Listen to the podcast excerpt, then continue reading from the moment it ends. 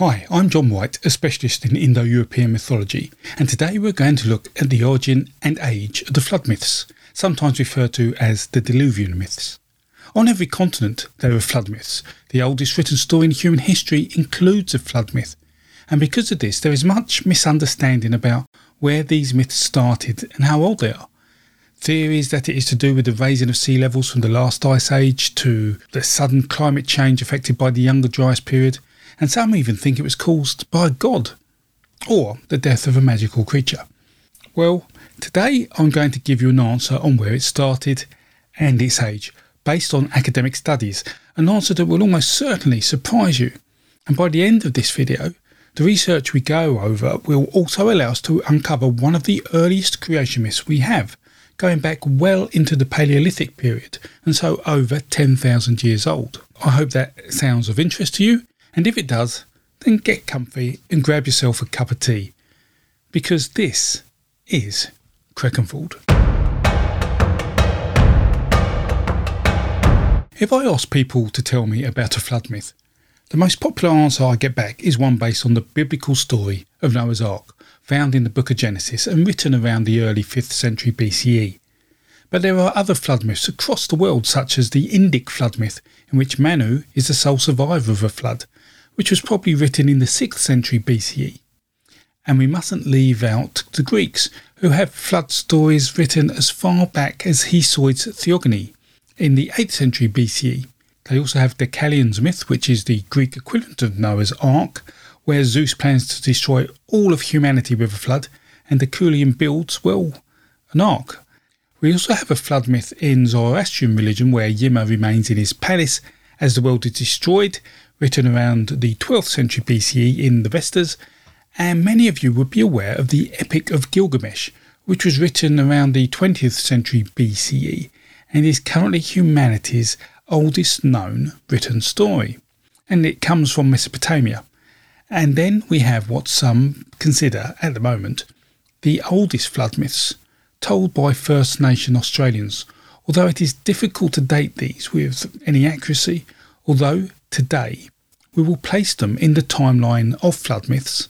And what we do know is just by looking at this list is that many places have these flood myths, and some of these are very old indeed.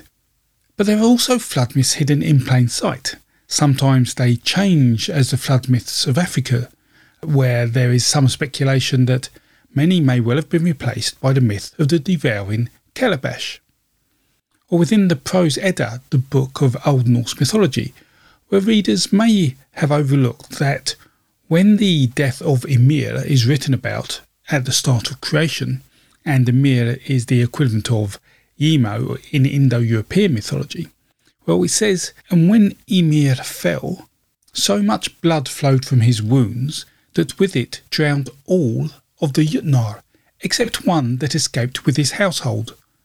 Giants call him Bergelmir. He and his wife went to his ark and were saved, and from them are descended all the families of all Jotnar. And it is clear that this myth of sacrifice of the twin of creation leads to a flood myth and has some similarities to the biblical story. And this shouldn't be a surprise given that it was a Christian scholar, Snorri Sturluson, who wrote it, albeit supposedly directly from orally told Old Norse mythology at the time. Now, on first consideration, it could be argued that all these myths are related because they are all flood myths. But different flood myths have different motifs within them, and this is key to tracing the myths and understanding their sources because it is these motifs that allow us to uniquely identify different versions of the flood myth. And if you don't understand what I mean by motif, then let me give you a few examples. So we have a motif called Bird Scout, which we see in the biblical story where a dove is released to find land. We also have the motif called Earth Diver, where someone dives to the bottom of the sea to grab soil, and from this all land is made. Or there's a motif where a magical creature is killed, and when that happens, a flood starts.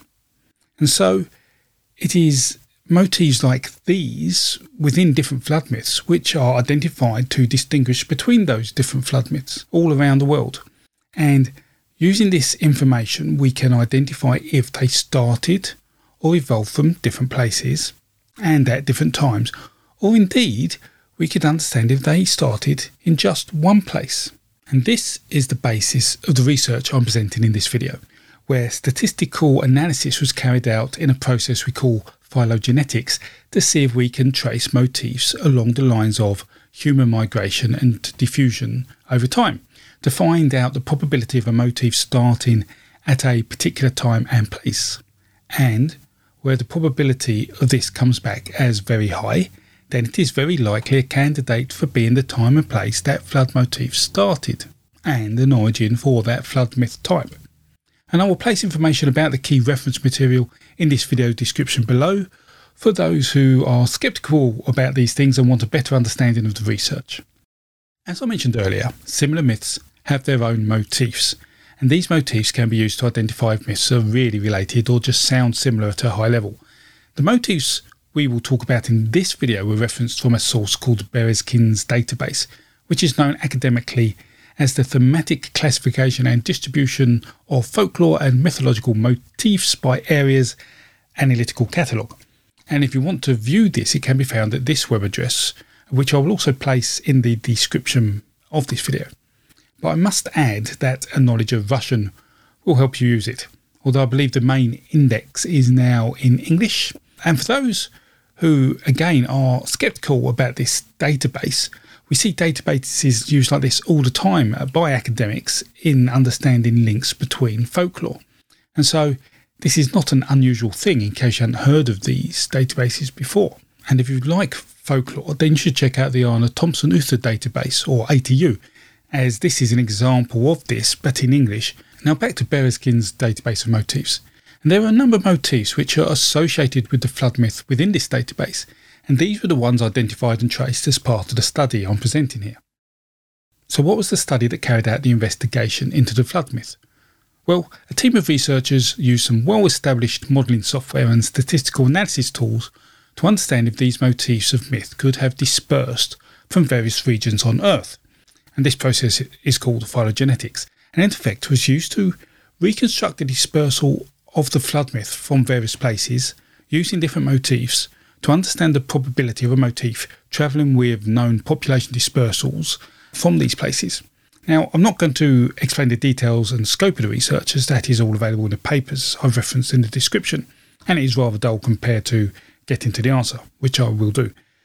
But I will say that these researchers have solid credentials, are published, and have used this technique on other myths with positive and respected results. Now, saying that, this research isn't without potential issues, and one of the key things we need to be aware of is when looking at how far back a myth goes, is whether it was actually spread in more recent history. And so, as an example, what if Christian missionaries from Spain went to South America and spread the flood myth in the 16th and 17th centuries to local populations? And it is a version of that myth, the biblical flood story, that the South Americans are remembering, and not a more ancient, more prehistoric version. And this hypothesis could be applied across the world, especially wherever Christianity spread or colonization of some kind occurred. And this is another reason why motifs are important, as by looking at the plot of the myths in those regions, we can see that many of the motifs around the world do not appear to be related to the biblical or Islamic versions of the flood myth, although some of the flood myths amongst the First Nation Americans are close, and particularly the Amerindian myths found amongst the Andamans, which suggests they may have been influenced by external sources coming to America in recent centuries. But if some of these flood myths in America were not an evolution of myths spread by Christians, then the question to ask is were these myths spread with the first human migrations into the Americas? And if this was the case, then this would be proof then that at least some of the flood myths originate over 14,000 years ago, as that is when the last of these first migrations happened at the end of the last ice age. And so, if that was the case, then the myth must have diffused from a source outside of the Americas. And there are a number of hypotheses on that, including sources in Central Asia, Southeast Asia, or even Africa during the out of Africa migrations, although it is only in Egypt that seems uh, a location for any of the popular flood myths or motifs. So let's look at the results of the studies and see what was found. And this research was effectively carried out over three main studies, although one just reinforced the findings of another, and so only two are really being explored here. The first is referenced in a paper called Between Heaven and Earth by d'Huy, and was based on all the motifs in Berezkin's database that concerned the flood. And the other study is referenced in the paper A Cosmogonic Dive Story from the Upper Paleolithic, which is based on using the entire section of catastrophe motifs from Berezkin's database. Over the last 20 years or so, research in this field has shown that there is a global pattern in mythological motif distribution that corresponds roughly to a north and south hemisphere divide. And those motifs have left traces across the southern hemisphere, and by this I'm referring to Africa, Southeast Asia, Australia, and South America, and appear on first analysis to reflect mythology carried in the first migrations out of Africa. In effect, if there is a motif in South America that is also in Africa, then one would usually expect that motif to probably be close to 70,000 years old. However, these motifs found across the northern hemisphere seem to reflect changes and developments that occurred in the mythologies of Eurasia and then were subsequently taken across to North America during a second wave of immigration to that continent. And this conclusion can be made because we see a cluster of similar motifs in the Eurasian and North American areas, and we know that there were four major Ice Age migrations into North America through previous research and studies. And the reason we think this diffusion happened in the second migration is that this migration came from northern Eurasia, and these people seem to have assimilated a significant amount of the people who were already in North America or drove them further south, and that replaced any motifs already there. And so it could not have been part of the first migration. But the story of the flood myth doesn't end there, with the data also showing that there was independent flood myth development in Eurasia, which then migrated back into Africa. And this is consistent with other mythological studies, such as the Cosmic Hunt, where we see migrations back into Africa. And I can show an overview of this with the following animation, which gives a generic overview of how we have seen myths develop, but is not reflective on any specific myth and not of the flood myth, but this is just to explain the overall diffusion that is regularly seen with mythology. First, the myth starts in Africa, represented by the pink colorization, and this myth spreads across Africa, and then it spreads towards Asia with the first major Homo sapien migration out of Africa, although we do know humans had left before this time, but not in a major dispersal event. The myth then spreads into East and Central Asia, as well as Europe, before eventually covering much of Eurasia and the land towards Australia. But this is where things get interesting. We see the myth go to Australia, starting to migrate over the Bering Strait into North America and also across Oceania into Australia and across the Pacific into South America. But also at this time, a new motif of this myth starts to appear in Eurasia, represented by the green colorization, and this motif takes over as the main motif of the myth due to the northern Eurasians assimilating some of the existing cultural stories. At this point, the original myth is diffusing across the Americas and Australia, whilst the second motif is growing in Eurasia. And eventually, the first myth is dominant in the Americas, Africa, and Southeast Asia, and down to Australia, but the second motif is spreading across northern Eurasia and crossing the Bering Strait into America. And here, the second motif starts replacing the first, before we end up in the position we see today with the Eurasia motif entering back into Africa and being dominant in North America and most of Eurasia, whilst the first motif is in South America, Sub Saharan Africa, and Southeast Asia and into Australia. And that is a general conception of how most myths travel, and we can see aspects of this in the results from the studies about the flood myth. So now I will look at the 10 key motifs studied and we will see how they were probably diffused. Now, when I say the motif's name, I will also use its reference from Berezkin's database in case you wish to search it up. So, first there is C6 and its variants, the main one being C6D, the Earth Diver, but C6A and C6C are also included in this map as they follow the same path. The Earth Diver motif is about a person, although it's sometimes a creature like a bird or frog or turtle, who dives to the bottom of the sea or goes to the lower world, an underworld if you like, but not a place of the dead, and gets an object, often soil, and returns it to the surface where, from this object or soil, an island is made which expands and so becomes the lands of the earth, and so saving people and animals from the flood. And this motif was seen as starting in northern Eurasia and travelling into North America. Then there is motif C2, deluge and conflagration combined, and here the world is destroyed once with fire or wind, and after this the world is destroyed by a flood. Although in some stories the flood isn't always rainwater, it can be uh, fire or boiling water, but this second effect erases the first, allowing a clean start to the world. And this motif was seen spreading from Southeast Asia into North America, as well as through Oceania and into South America.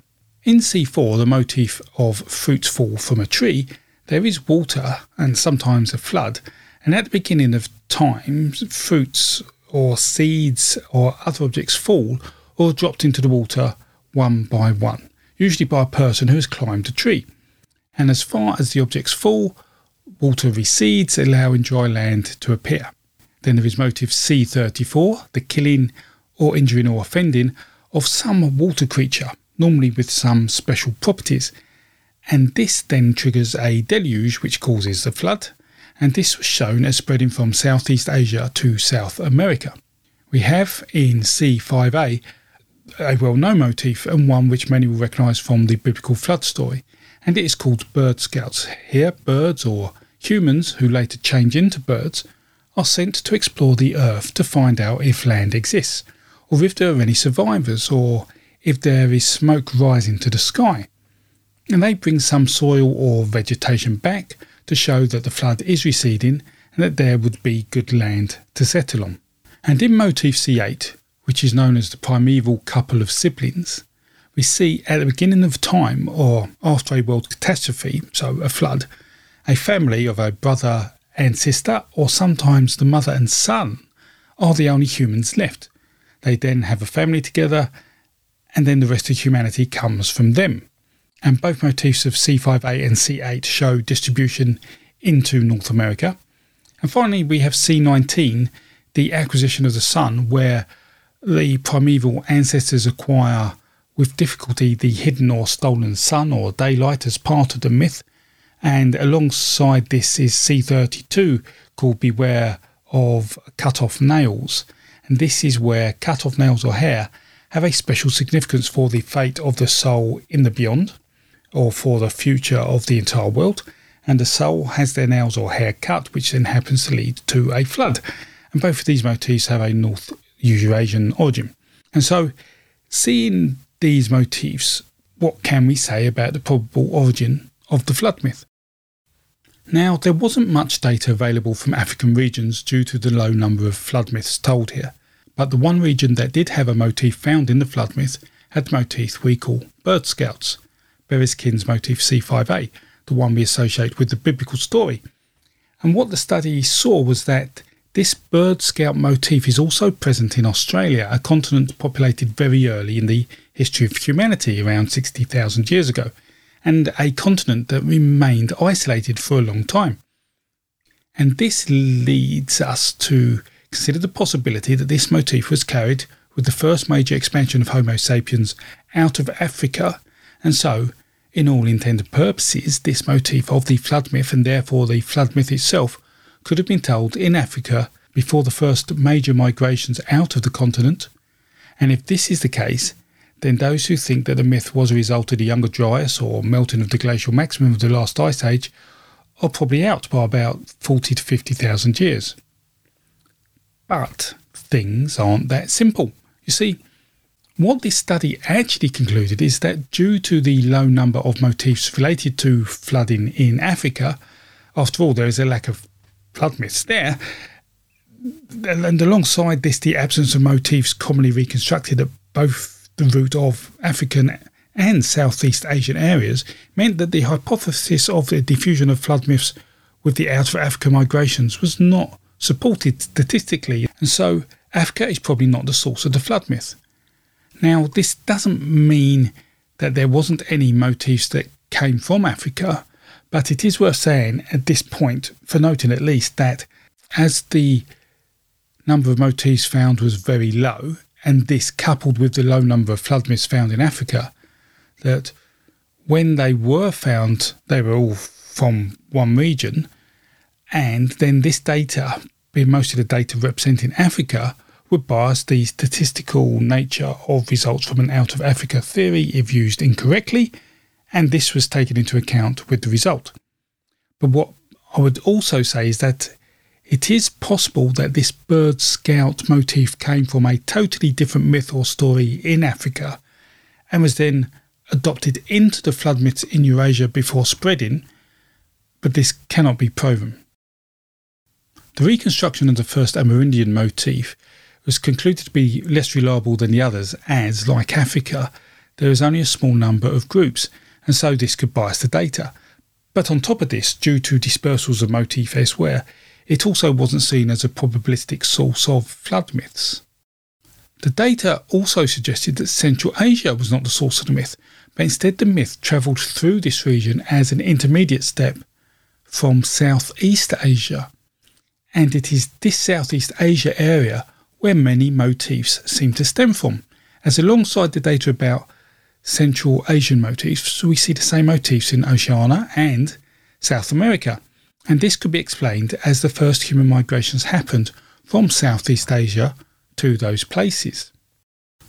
Now, this study showed correlation with the first study's results, especially when the number of motifs within a myth was higher, with results indicating that a second Paleolithic migration from northern Eurasia to North America via Northeast Asia took these motifs there, and the conclusion we can reach with the results are that two migration events occurred in the Americas where different flood myths were brought in each time. The second migration, however, was dominant over the first, and this caused an eradication of the first flood myth from the North American continent, pushing the myth further south. And so, from the data, it is clear that the first diffusion of the mythology would have reached both North and South America, but this mythology would have only survived centrally uh, in the Southern Hemisphere. And so let's look specifically at what we can conclude from the dispersals of the motifs, including the findings of a creation myth tied up with a flood motif. But before I do that, I would like to say that I do not have a Patreon page. If you want to support the channel to get to see behind the scenes information an understanding of what I'm researching, including options to have access to the slides and papers I use from these videos and research. So please take a look, and a big thank you to all those who support my research through this or through the thanks button below. And so, back to the findings. The study also found a link between the motifs Earth Diver and Fruits Fall from a Tree, reconstructing them to a Southeast Asian route, and it is here we can observe that there is another motif in Berezkin's database referenced as E5A called Mankind Ascends from the Underworld. And this shows that in all probability, the Earth Diver motif is a transformation of this Mankind Ascends from the Underworld motif. This later motif looks like a very early creation myth, but without the creation part which may seem confusing, so let me explain the motif for you. The first people, or the first men or first women, were not created but came to the earth from the underworld, or sometimes from a small enclosure under the earth, or sometimes from its surface, such as from within a tree trunk or from under a rock. And so, when this happened, many people of both sexes and different ages, or different people and different species of animals, all come out of the earth together. And this is used to represent the birth of humanity and life on earth, a creation myth with without any creation happening. And it is in these types of tales that only a rupture of an occlusion to a membrane of earth or water it's only due to that that will allow the appearance of life. And we see, in addition to this, that there is an inversion between the people and animals dwelling under the earth and the earth itself. This is a very early form of why there is life on earth, according to a belief. And the reason we feel confident that mankind ascends from the underworld led to the earth diver motif, and then the fruits fall from a tree, is because of the commonalities in the motifs. All these motifs have some form of vertical movement from bottom to top or top to bottom. Life comes from above or below. The world starts empty, the emergence of life and the multiples, or the emergence of element uh, which multiplies. And you can see this in the table in front of you. The flood motifs have evolved from the E5A motif of people coming from the earth, although no God is making them. So, is there anything else this study can tell us about these motifs?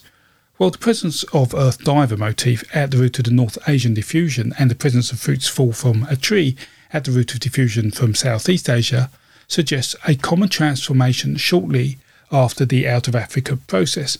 In the first study, the absence of the Earth Diver motif from the reconstruction during the diffusion of myths in North America is explained by the methodological choices in analysis. In other words, as motifs unrelated to the flood were excluded from this study, uh, this excluded the Earth diver motif as it is connected instead to the myth of the primordial ocean, with its link to the flood myth, a seemingly later connection, uh, and not a permanent connection at that. The deluge and conflagration combined motif seems to have spread to both Americas in the first wave of human settlement, as it is reconstructed with the first North and South American populations. Significantly, the belief in a periodic destruction of the cosmos or Earth is very rare in Africa, suggesting this motif was created after the out of Africa migration. The second study reconstructs this motif only during the passage into North America, and it is not determined whether this is a relic of the first migration or of a second migration that would have taken up the theme from pre existing Siberian populations before diffusing it again into North America. We see the motif about killing or injuring or offending some water creature, triggering the deluge, was reconstructed in Southeast Asia, and it could be related to two motifs reconstructed before the out of Africa migration, and these were called mythological snakes keep water points releasing water under only certain conditions, and mythological snakes can produce rain and or storms. And this is referenced in d'Huy's early work based on three different corpora, all referenced in the description below. According to Michael Witzel, this Diluvian motif belongs to a very ancient stratum of mythology. Despite all the statistics around the probability of myth dispersal, and the timings of them. I have no doubt that flooding in the last 20,000 years from the melting ice from glaciers and the polar ice caps, the climate change from the younger Dryas period alongside other meteorological events helped influence flood myths and further motifs amongst them. However, understanding these is not the point of this video. It is to find out where the myths came from and when. And it is also interesting to see the stories of the first humans on Earth arriving from within the Earth and with no creator to make them, almost like this was a time before gods, a time in which animism probably persisted, as this would provide the belief of such an action. But as for the floods, and that is why you are here, what this research shows is that whilst a few flood myths contain motifs that are over 60,000 years old, and so have almost certainly come from Africa with the first major dispersal of humans, these motifs were unlikely to be part of flood myths at the time of the dispersal. These motifs were attached to other stories, sometimes evolved, and then found their way into flood myths.